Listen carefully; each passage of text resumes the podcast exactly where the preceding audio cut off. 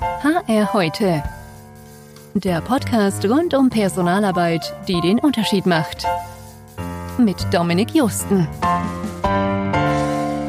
Ja, hallo und herzlich willkommen zurück im HR heute Podcast. Heute geht es um ein Thema, das viele interessant finden, sich aber nur relativ wenige Unternehmen trauen, in der Praxis auch tatsächlich anzugehen. Es geht um selbstorganisierte Teams. Also Teams, die nicht klassisch von einer Führungskraft gesteuert werden, die Aufgaben verteilt, Entscheidungen trifft, über Urlaube entscheidet oder neue Ideen entwickelt, sondern die sich selbst organisieren. Mein heutiger Gast hat ihren eigenen Zuständigkeitsbereich als Führungskraft schon vor einigen Jahren sozusagen in die Selbstständigkeit entlassen. Sie kann also inzwischen auf umfangreiche Erfahrungen mit dem Modell zurückblicken und wird uns halt erzählen, wie es zu dieser Entscheidung kam, wie sich der Bereich seitdem entwickelt hat, welche Herausforderungen es zu meistern gab und wem sie vielleicht einen entsprechenden Schritt ebenfalls empfehlen könnte. Sie selber ist eigentlich für Kommunikation und Marketing zuständig, zeigt sich aber schon seit Jahren ja so ein bisschen als Vorreiter moderner Personalführung, egal ob es jetzt um Fehlerkultur geht, um ungewöhnliche Entwicklungsmaßnahmen für Führungskräfte oder eben jetzt um das Thema selbstorganisierte Teams.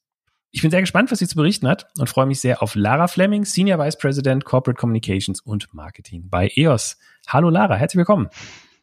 Hallo und vielen Dank, dass ich hier sein darf. Du, freut mich sehr. Also es ist ja wirklich ein, ein, spannendes Thema. Wir experimentieren ja selber auch mit und deswegen mal so die Chance zu haben, mit jemandem darüber zu reden, der das schon seit vielen äh, Jahren macht, äh, finde ich, finde ich sehr, sehr spannend. Und ich glaube, das ist auch für viele da draußen sehr spannend.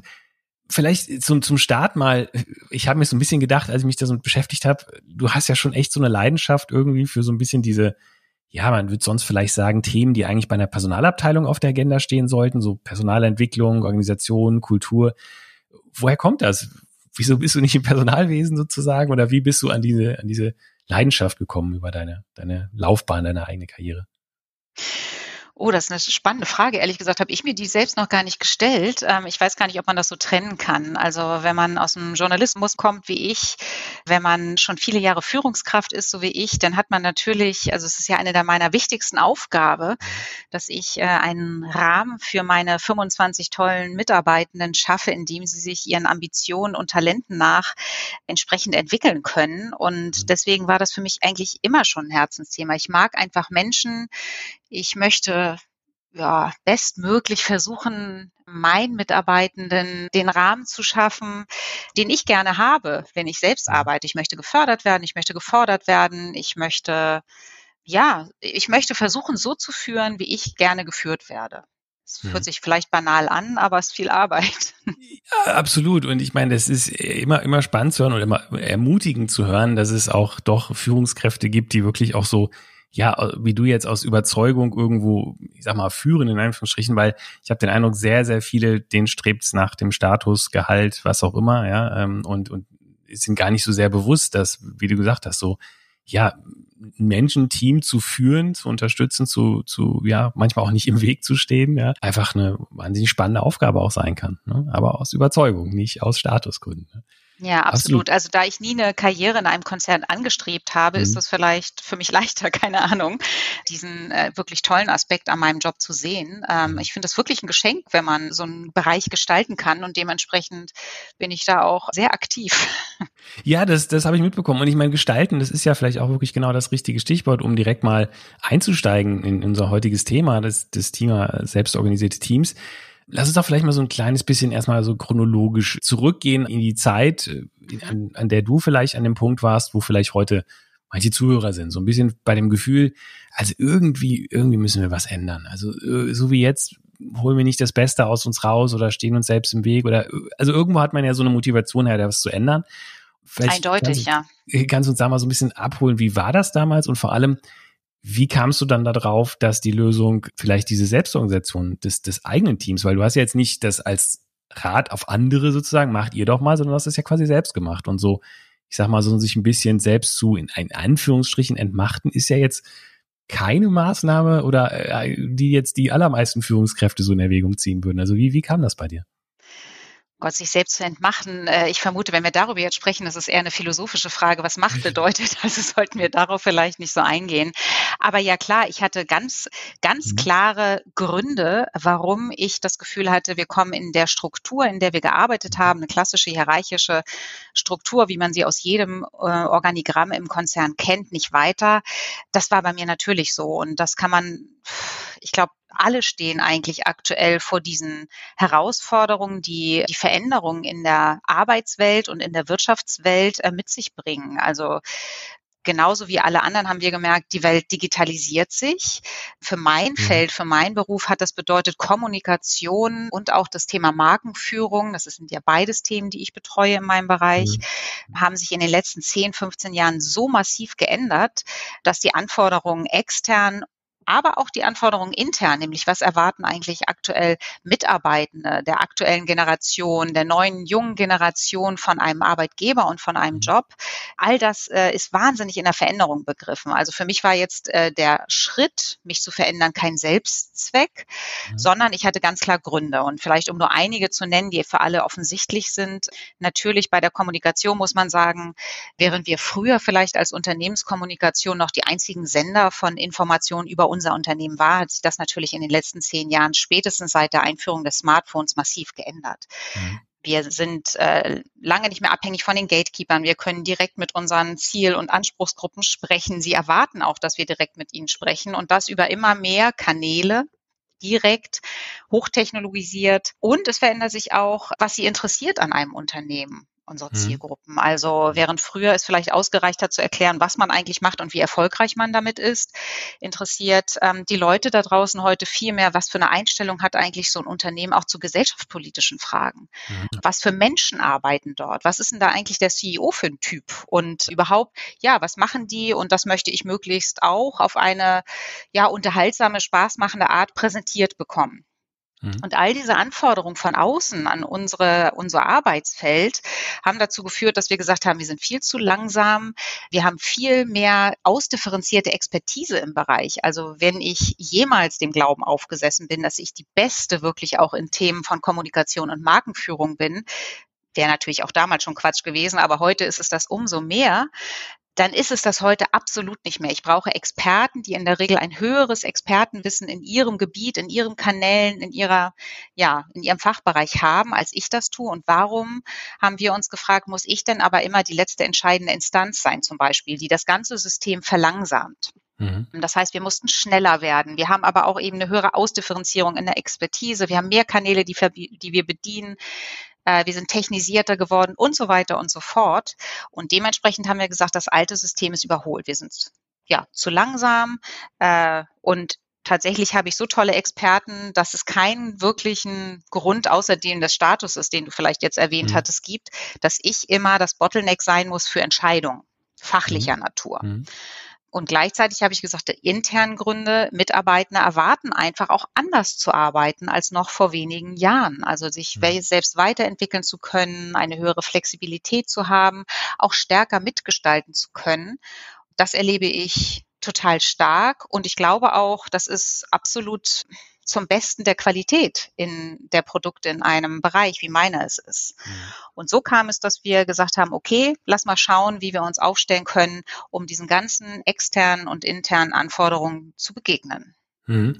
Und ja, dann ist die Idee aufgekommen, vielleicht, äh, ja, nicht, wie du schon gesagt hast, ja, dich so ein bisschen aus der, aus dem Prozess mehr rauszunehmen ähm, und vielleicht eben so mehr eine Selbstorganisation des Teams zu wechseln. Wie, wie wurde das dann aufgenommen? Also keine Ahnung, von deinem eigenen Chefs oder vom, vom CEO eventuell dann oder eben äh, vom Betriebsrat oder eben von dem Team. Also als du auf sie zugekommen bist und gesagt hast, hey, was haltet ihr davon irgendwie? Wie organisiert euch zum künftig selbst? Oder war das so ein bisschen ein schleichender Prozess? Wie, wie muss man sich das vorstellen?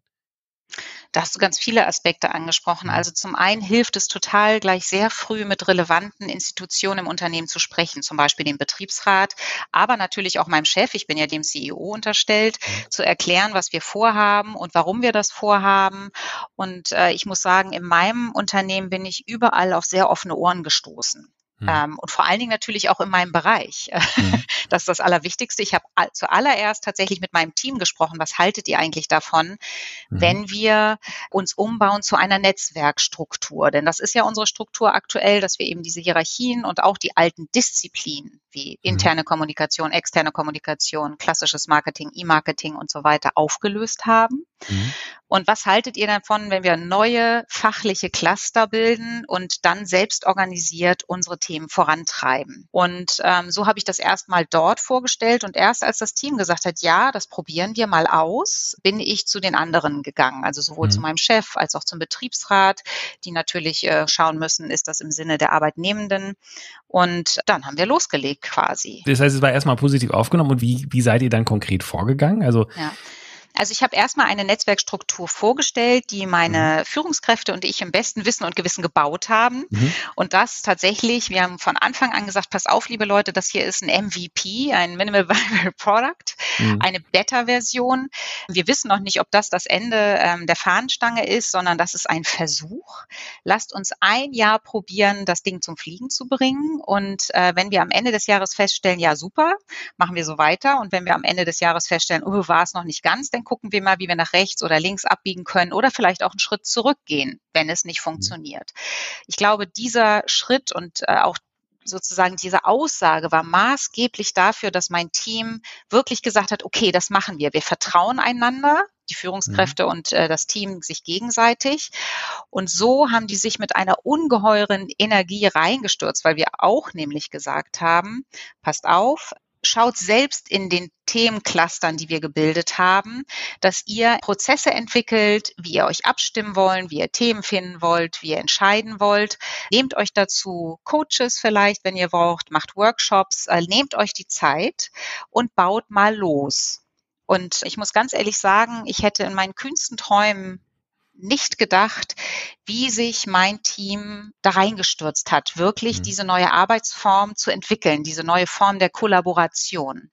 Das mhm. war für mich wirklich äh, fantastisch zu erleben, welche Energie da freigesetzt wurde.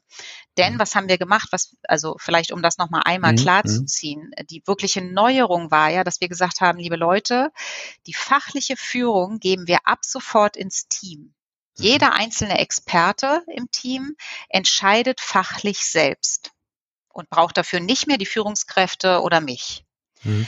Und das war sozusagen natürlich das, was du als Machtabgabe genannt hast, nenne ich als äh, total guten Clou, weil wir haben ja die tollen Experten, die im, in meisten Fällen, wenn nicht ähnliche, dann vielleicht sogar bessere Entscheidungen treffen. Und die wenigen, die sie vielleicht nicht so gut treffen, ja, mache ich ja auch. Mhm. Und dieses, dieser Vertrauensvorschuss, den wir da gegeben haben, ist unheimlich aufgenommen worden, unheimlich mhm. positiv aufgenommen worden. Und deswegen hat man sich da wirklich reingestürzt und äh, ja, Prozesse, Abstimmungswege und so weiter entwickelt. Wie weit, äh, wie weit, wie weit geht diese Selbstorganisation? Also ich meine, die fachlichen Entscheidungen, also damit meinst du zum Beispiel, was jetzt gepostet wird, oder? Oder worin, in welche Kampagne wie viel Geld auch zum Beispiel fließt? Oder wie, wie weit geht das sozusagen? Also Ja, im Rahmen der, des Budgets, das zur Verfügung stellen dürfen, mhm. die Teams fachlich über mhm. ihr Budget auch selbst bestimmen. Absolut. Mhm. Okay. Ähm, und es ist so, dass wir halt einen ganzen Content-Kreislauf aufgebaut haben, also von der Themenfindung in Content Strategy hin zum Content Desk, wo dann eben die Themen in die verschiedenen Kanäle gegeben werden, sozusagen Zielgruppe, zielgruppengerecht hin zur Analyse. Was ist denn erfolgreich? Was lesen die Leute gern? Was hören sie gern und was nicht? Zum mhm. Controlling und dann wieder zur Themenfindung. Also wir haben da so ein, einfach so einen Content-Kreislauf gebildet in verschiedenen Clustern und diese Abstimmung, dieses Netzwerk untereinander, das sollte halt anfangen, äh, ineinander zu arbeiten. Hm. Und was sind, wo, wo ist so ein bisschen, kann man, kann man das irgendwo sagen, wo ist so die Grenze? Also wo, welche Befugnisse, sage ich jetzt mal, oder Verantwortlichkeiten sind dann doch noch quasi bei dir als dann disziplinarische Führungskraft geblieben? Also nehmen wir mal so ein paar Beispiele, wie ist das zum Beispiel bei der Besetzung eines, eines neuen Stelle im Team oder mhm. ähm, eben auch, weiß ich nicht, Leistungsbeurteilung, wenn es sowas noch gibt äh, bei euch oder solche Sachen, Gehaltsanpassungen. Äh, wird da auch darüber abgestimmt oder macht das doch noch du? Wie läuft das? Nein, die liegen, also ich habe noch äh, ein Führungsteam und ich. Mhm. Was unter in unserer Führung liegt, ist das Thema Menschenführung, mhm. Strategie und die Prozesse verteilen wir gerade auch im Team. Das Thema fachliche Verantwortung liegt im Team. Es ist aber mhm. durchaus so, dass fast alle Prozesse im Bereich berührt sind inzwischen von der Veränderung der Struktur. Denn ich habe erst gesagt, ich war total begeistert, welche Energie freigesetzt wurde und äh, wie wahnsinnig äh, das Team mitgearbeitet hat, um dieses äh, Minimum Viable Product äh, zum Fliegen zu bringen. Aber natürlich hatten wir auch blitzschnell die ersten großen Probleme. Mhm. Mhm. Und zum Beispiel eines der ersten großen Probleme, die haben übrigens alle immer mit Führung zu tun. Das ist sehr interessant. Also die haben alle Probleme, die wir bis heute haben, haben immer mit Klarheit der Rollen zu tun, mhm.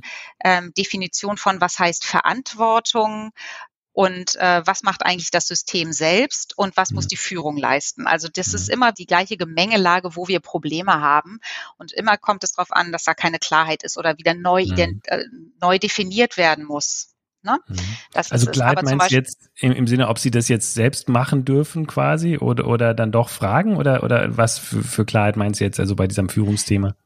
Ja, genau, Klarheit mhm. darüber, was ist meine Rolle in diesem System. Mhm. Und was ist meine Aufgabe und was ist sie nicht? Und was muss ich mhm. zum Beispiel an Themen selbst angehen als System und was ist aber immer noch klare Führungsaufgabe? Mhm. Aber zum Beispiel, du hast ja eben ähm, auch äh, Entwicklung und Leistungsbewertung äh, angesprochen. Das war gleich das allererste Problem, was meine Führungskräfte ganz stark hatten, dass sie gesagt haben, verdammt, äh, ich bin nicht mehr die fachliche Führungskraft wie so, so und so viele Jahre. Wie soll ich denn bewerten, was jemand fachlich leistet?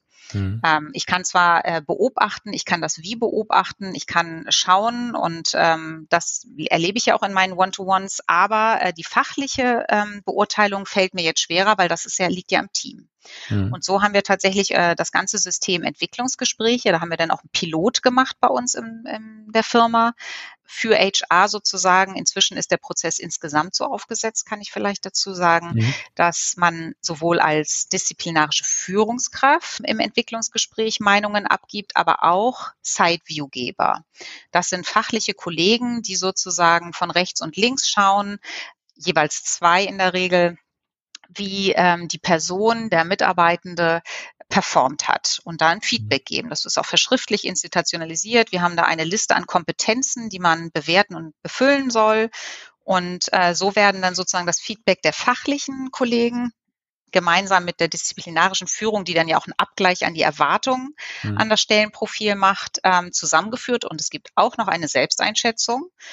Und so haben wir sozusagen A, hier das Thema Leistungsbeurteilung neu aufgesetzt. Und es kommen eigentlich täglich neue Themen hinzu, die wir neu aufsetzen mhm. müssen, mhm. weil ja die alten äh, Instrumente oft ausgedient haben. Mhm.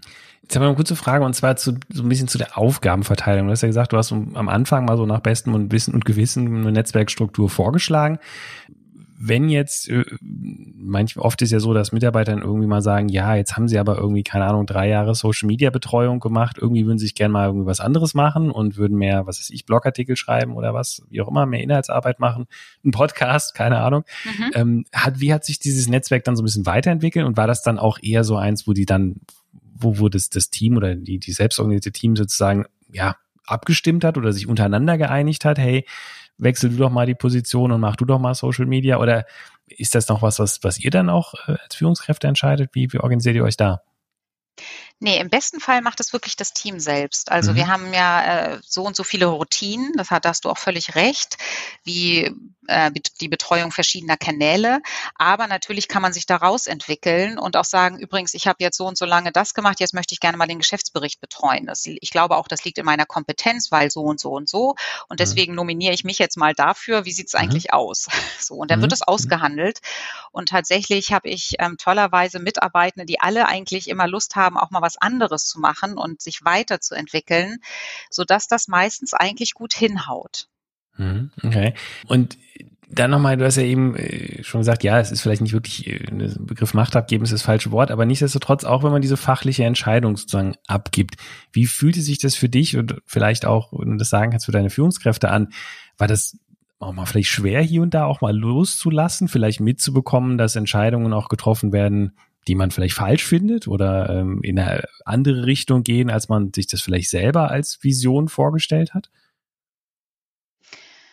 Ja, also das kommt natürlich vor. Und ganz ehrlich, mhm. ähm, ein Command-and-Control-System ist ja auch einfacher. Ne?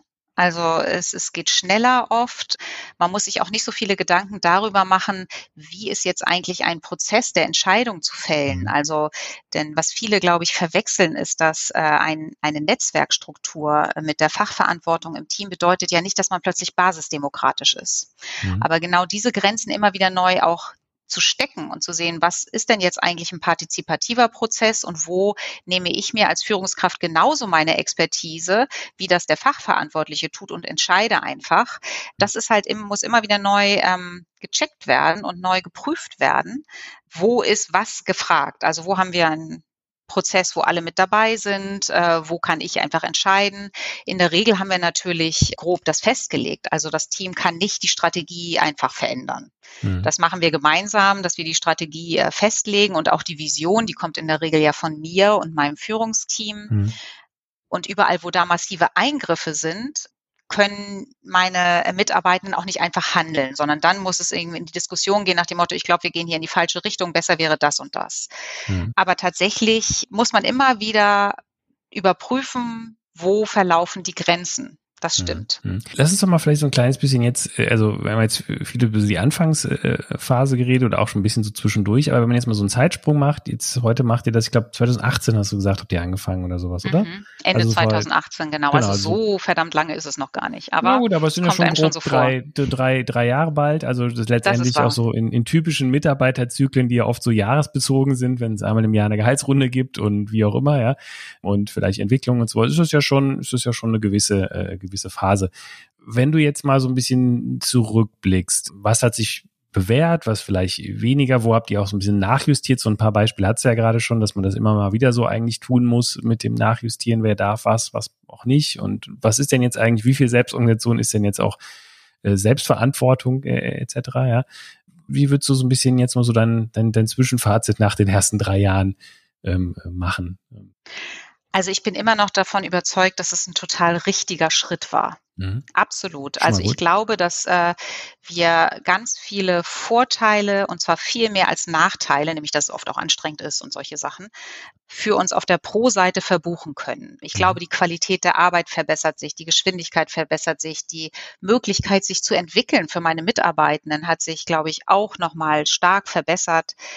Und ich glaube, das ist einfach der Weg in einer komplexen Welt zu führen über kurz oder lang. Ich glaube tatsächlich, dass das alte Modell, nenne ich jetzt mal, das funktioniert auch mhm. in vielen Situationen gut. Wie gesagt, äh, New Work, wenn man es mal so unter dem äh, Schlagwort nehmen will, ist ja kein Selbstzweck. Ne? Und das äh, muss man auch nur dann machen, wenn man das Gefühl hat, wir haben Gründe, äh, unsere Arbeitsweise zu ändern. Wir hatten die und äh, von daher bin ich nach wie vor überzeugt. Mhm. Das heißt aber lange nicht, dass es ein Spaziergang ist. Also es ist wirklich auch schwierig. Zum Beispiel, mhm.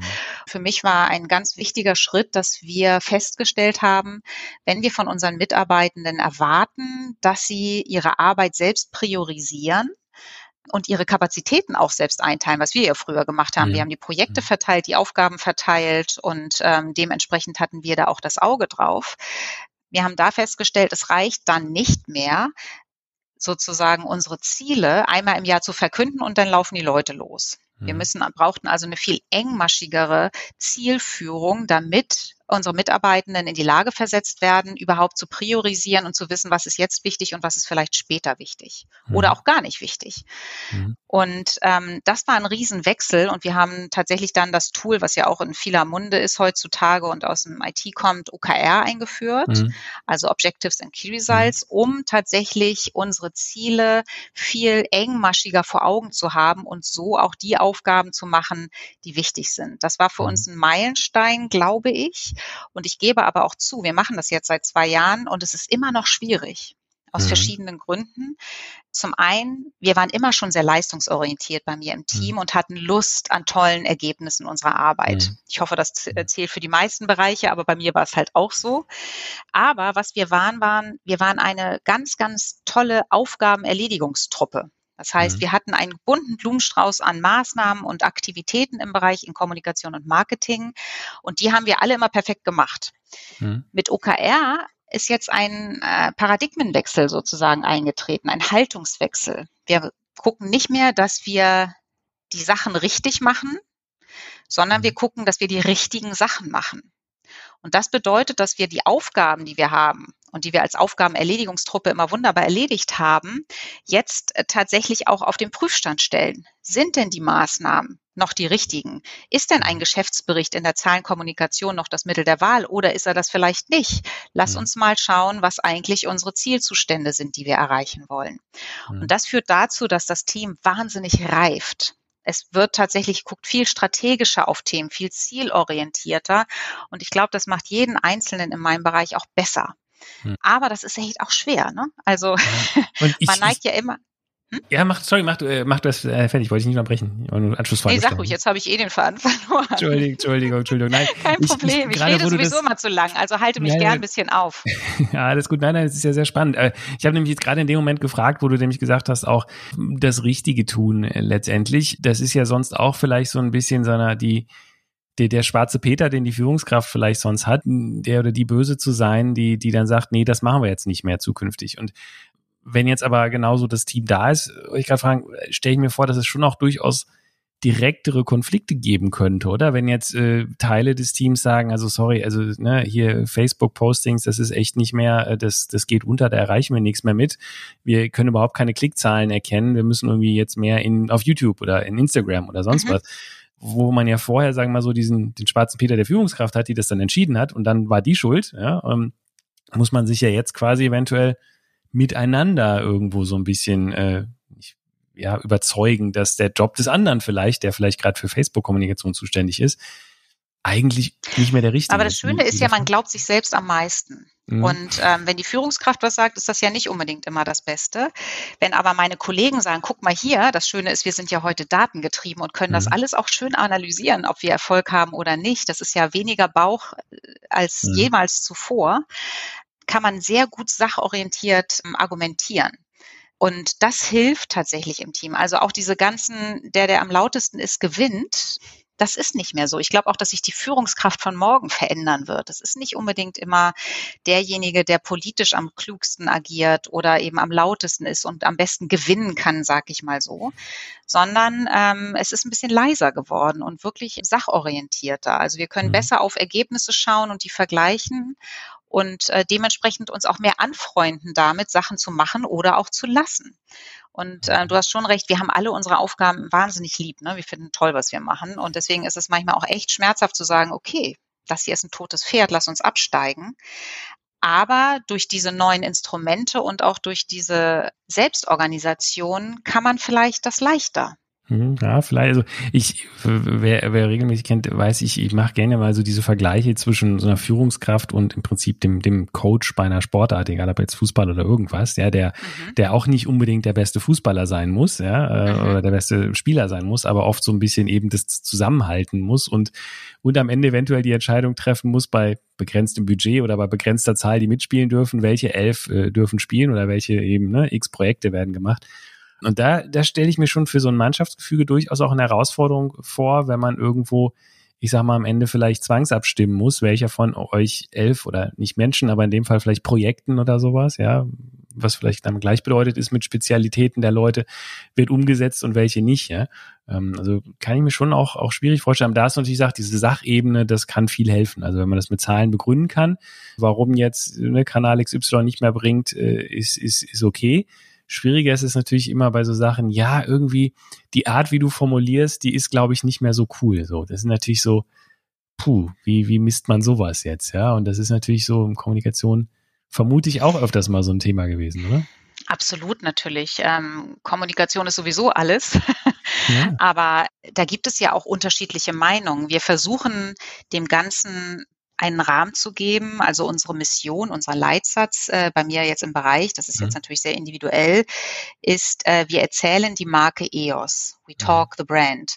Und das hat ja zwei Stränge, nämlich zum, im Mittelpunkt steht die Marke. Alles, was wir tun, äh, tun wir deshalb, um diese Marke in einem bestimmten, in einer bestimmten Art und Weise in unseren verschiedenen Anspruchsgruppen zu präsentieren. Und wie wir das machen, wir erzählen Geschichten. Und da haben mhm. wir aber einen sehr klares Gefüge von Corporate Identity. Also wir haben Corporate Language, wir haben die Optik sehr stark festgelegt.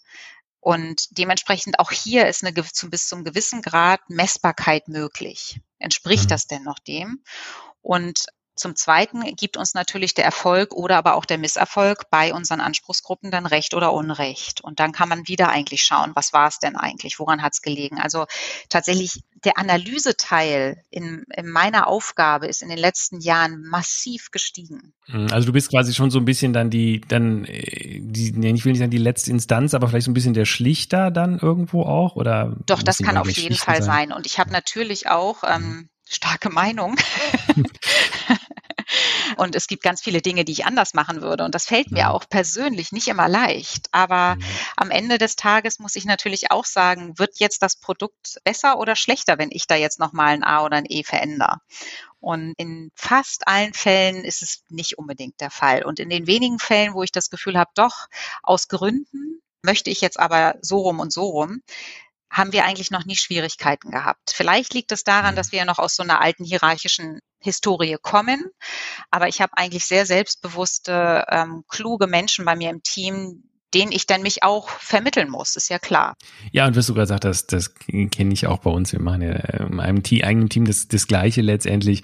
Diese Frage, wird es noch besser oder wird es nur noch anders? Ja, ja äh, genau. Oder wird es meinem Geschmack eher zuträglich? Ne? Genau. Und ist das und überhaupt ja, der gleiche der Kunden draußen? Ja, also, ja ganz äh, genau. Die dann, müssen am Ende ja auch genau. messen. Genau.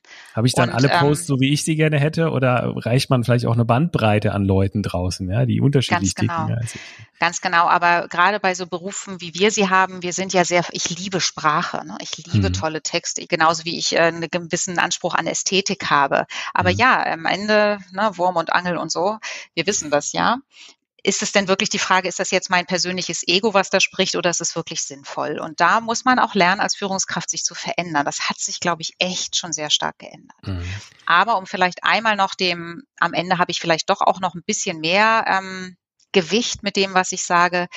Da ich mit meinem Bereich in dieser Struktur noch in einer Umgebung arbeite, die mehrheitlich hierarchisch geprägt ist. Also mein mhm. Unternehmen hat sich ja nicht komplett umgestellt, sondern wir mhm. sind so eine Art Pilotprojekt, man kann auch mhm. sagen Laborratten, die halt ausprobieren. Und äh, das zur Freude von vielen, weil wir ja voneinander lernen wollen. Wir sind ja eine lernende Organisation. Mhm.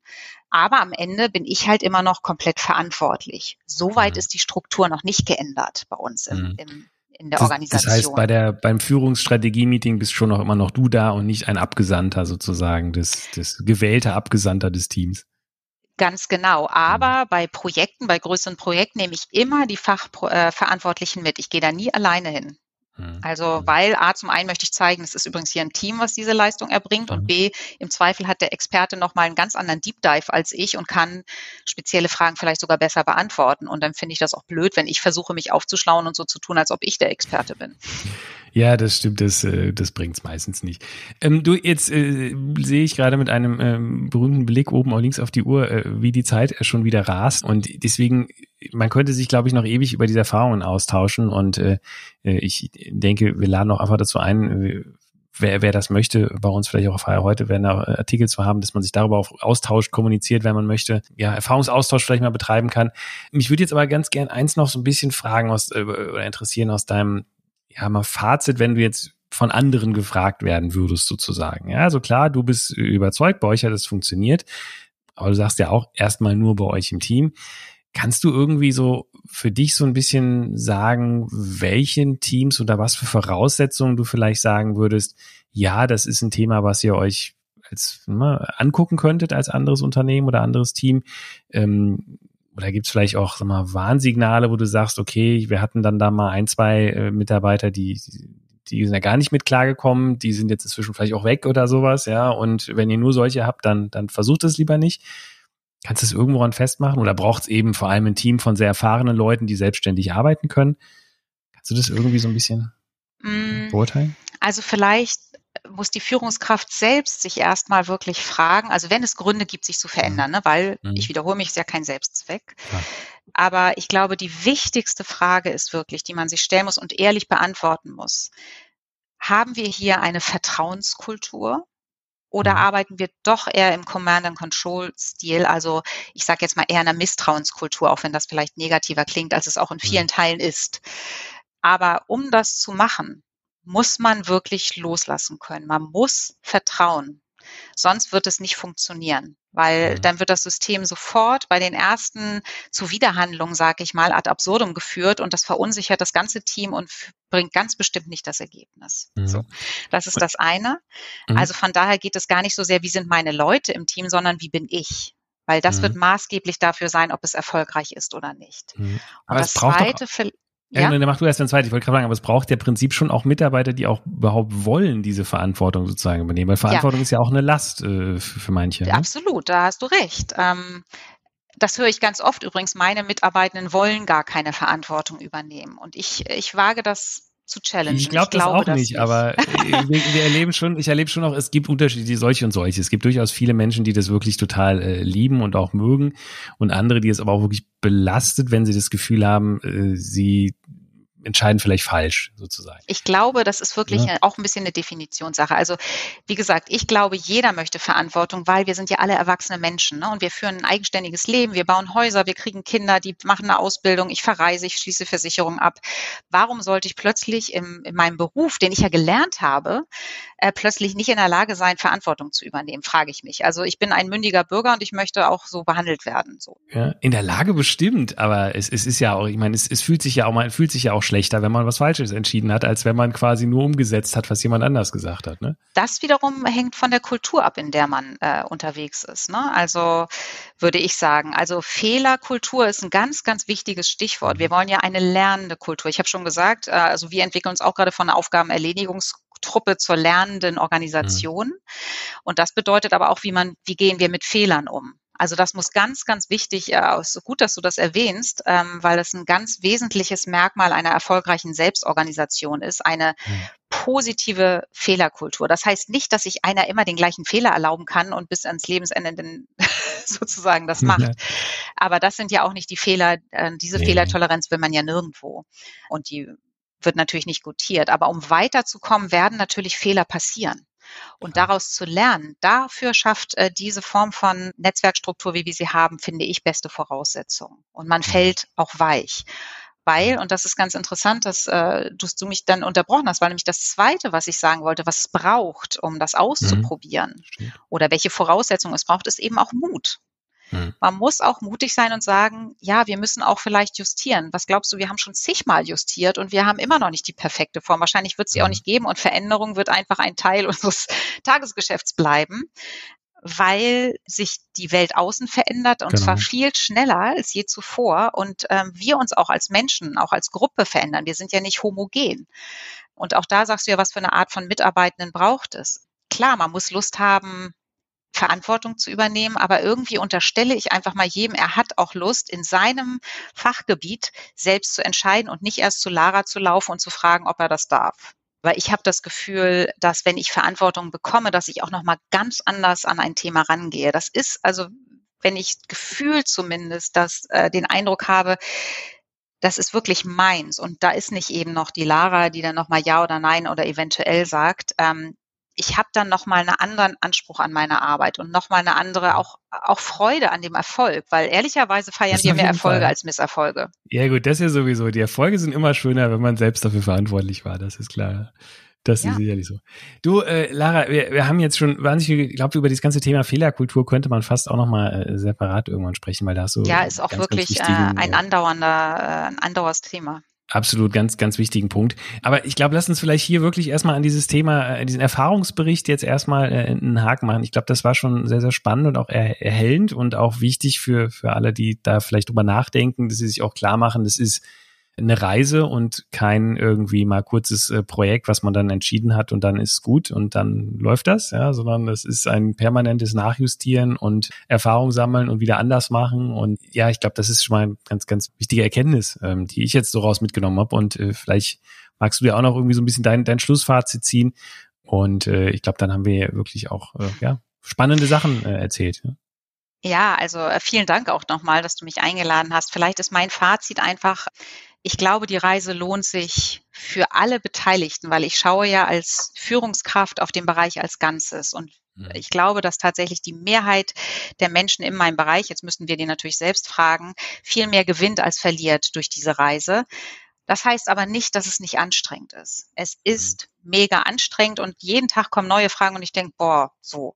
Und man muss sich als Führungskraft auch eingestehen, ich mache das auch das erste Mal. Man ist also viel angreifbarer und macht viel mehr Fehler.